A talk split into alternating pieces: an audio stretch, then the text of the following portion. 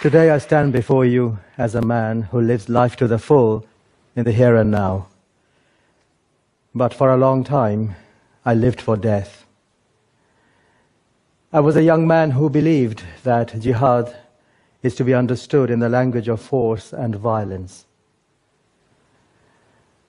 I tried to right wrongs through power and aggression.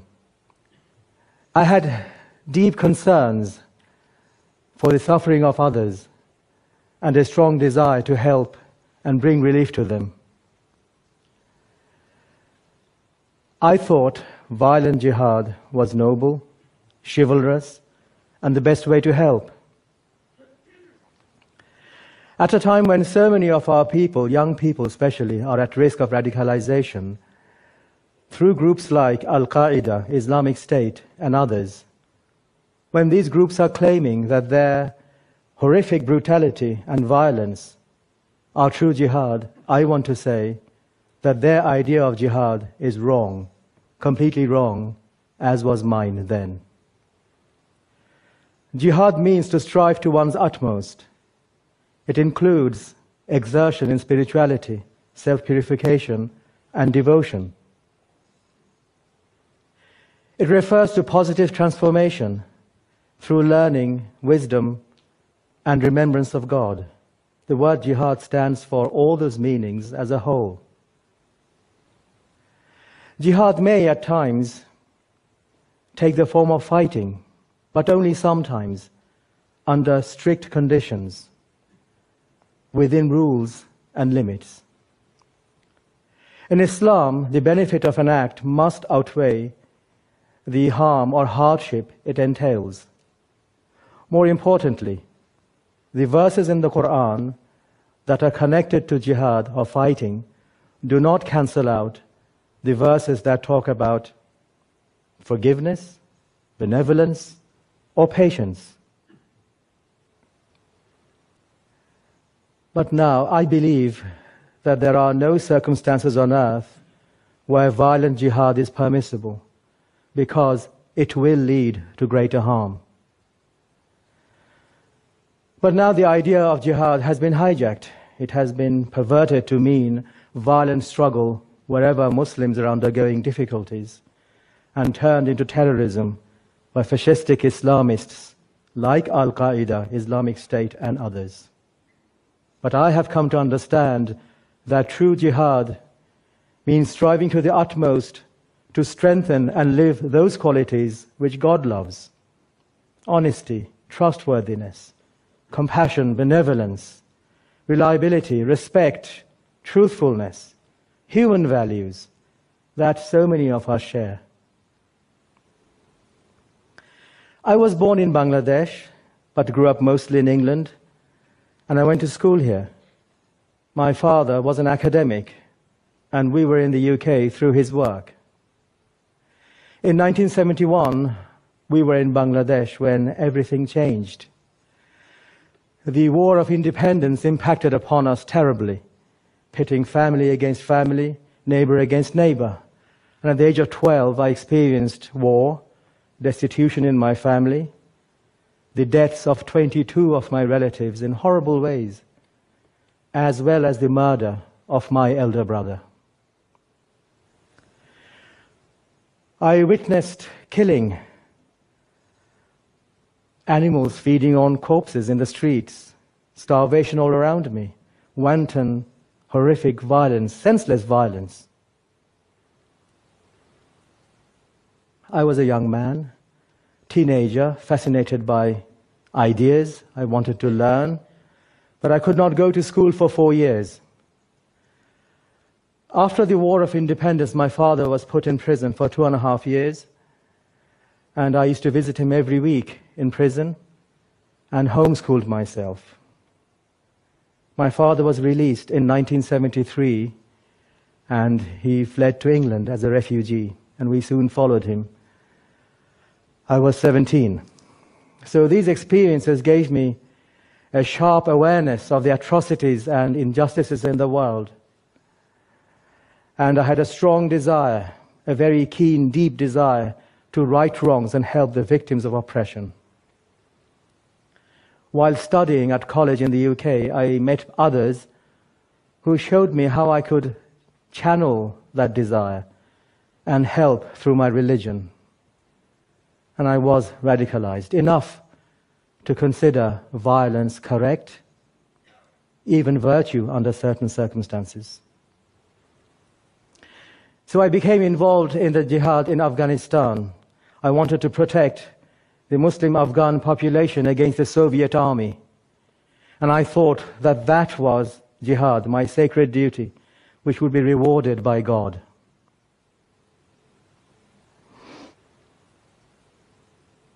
I became a preacher. I was one of the pioneers of violent jihad in the UK. I recruited, I raised funds, I trained. I confused true jihad with this perversion as presented by the fascist Islamists. These people who use the idea of jihad to justify their lust for power, authority, and control on earth. A perversion perpetuated today by fascist Islamist groups like Al Qaeda, Islamic State, and others. For a period of around 15 years, I, I, fought, I fought for short periods of time in Kashmir and Burma, besides Afghanistan. Our aim was to remove the invaders, to bring relief to the oppressed victims, and of course to establish an Islamic state, a caliphate for God's rule. And I did this openly. I, was, uh, I didn't break any laws. I was proud and grateful to be British. I still am. And I bore no hostility against this, my country, nor enmity towards the non Muslim citizens. And I still don't. During one battle in Afghanistan, some British men and I formed a special bond with a 15 year old Afghani boy, Abdullah, an innocent, loving, and lovable kid who was always eager to please. He was poor, and boys like him did menial tasks in the camp. And he seemed happy enough, but I couldn't help wonder his parents must have missed him dearly. And they must have dreamt about a better future for him a victim of circumstance caught up in a war cruelly thrust upon him by the cruel circumstances of the time.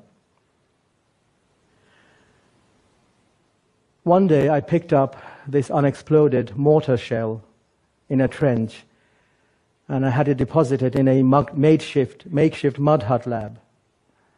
And I went out on a short, pointless skirmish, always pointless. And I came back a few hours later to discover he was dead. He tried to recover explosives from that shell. It exploded, and he died a violent death, blown to bits by the very same device that had proved harmless to me. So I started to question how did his death, die, how did his death serve any purpose? Why did he die and I lived? I carried on. I fought in Kashmir. I also recruited for the Philippines, Bosnia, and Chechnya. And the questions grew. Later in Burma, I came across Rohingya fighters who were barely teenagers, born and brought up in the jungle, carrying machine guns and grenade launchers.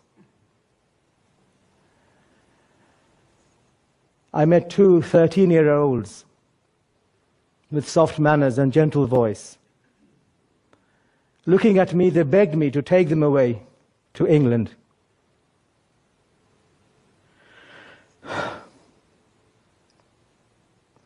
They simply wanted to go to school.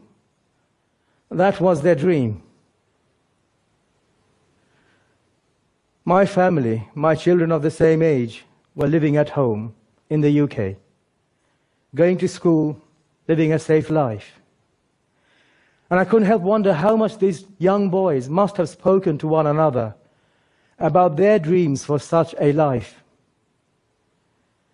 victims of circumstances. These two young boys, sleeping rough on the ground, looking up at the stars, cynically exploited by their leaders for their personal lust for glory and power. I soon witnessed boys like them killing one another in conflicts between rival groups. And it was the same everywhere. Afghanistan, Kashmir, Burma, Philippines, Chechnya.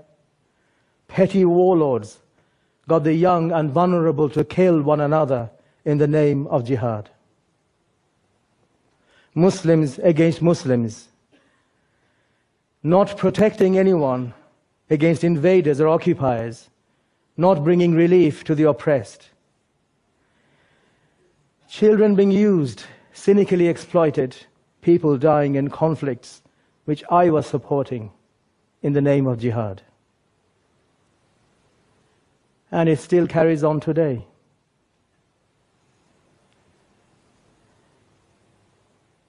Realizing that the violent jihad I had engaged in abroad was so different, such a chasm between what I had experienced and what I thought was sacred duty. I had to reflect on my activities here in the UK. I had to consider my preaching, recruiting, fundraising, training, but most importantly, radicalizing, sending young people to fight and die as I was doing, all totally wrong. So I got involved in uh, violent jihad in the mid 80s, starting with Afghanistan. And by the time I finished, it was uh, in the year 2000. I was completely immersed in it. All around me, people supported, applauded, even celebrated what we were doing in their name. But by the time I learned to get out, completely disillusioned in the year 2000, 15 years had passed. So, what goes wrong? We were so busy talking about virtue, and we were blind, we were blinded by a cause. And we did not give ourselves a chance to develop a virtuous character. We told ourselves we were fighting for the oppressed, but these were unwinnable wars we became the very instrument through which more deaths occurred, complicit in causing further misery to the selfish benefit of the cruel few.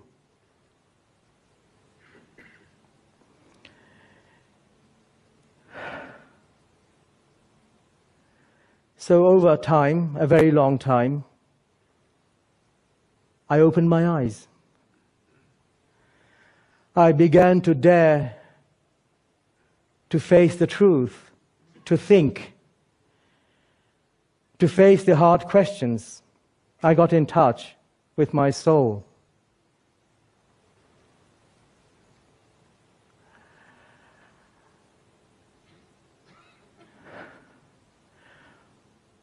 What have I learned? That people who engage in violent jihadism that people who are drawn to these types of extremisms are not that different to everyone else. But I believe such people can change. They can regain their hearts and restore them by filling them with human values that heal.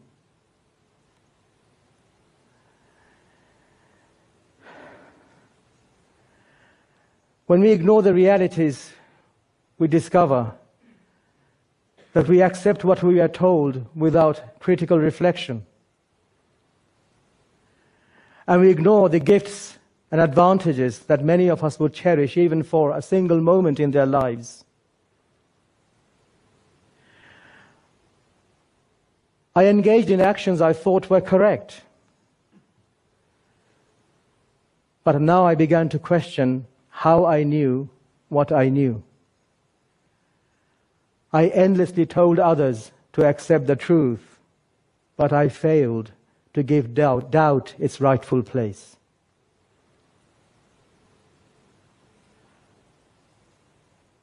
This conviction that people can change is rooted in my experience, my own journey.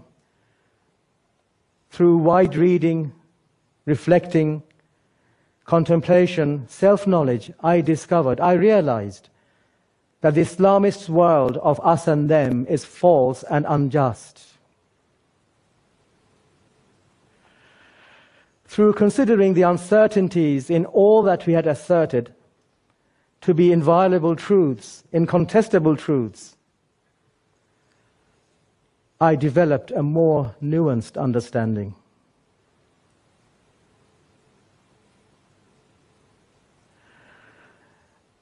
I realized that in a world crowded with variation and contradiction, foolish preachers, only foolish preachers, like I used to be, see no paradox in the myths and fictions they use to assert authenticity. So I understood the vital importance of self knowledge, political awareness, and the necessity for a deep and wide understanding of our commitments and our actions, how they affect others. So, my plea today to everyone, especially those who sincerely believe in Islamist jihadism, refuse dogmatic authority. Let go of anger, hatred, and violence. Learn to right wrongs without even attempting to justify cruel unjust and futile behavior. Instead, create a few beautiful and useful things that outlive us. Approach the world, life, with love. You know, learn to develop or cultivate your hearts to see goodness, beauty, and truth in others and in the world. That way, we do matter more to ourselves to each other, to our communities, and for me, to God. This is jihad, my true jihad. Thank you.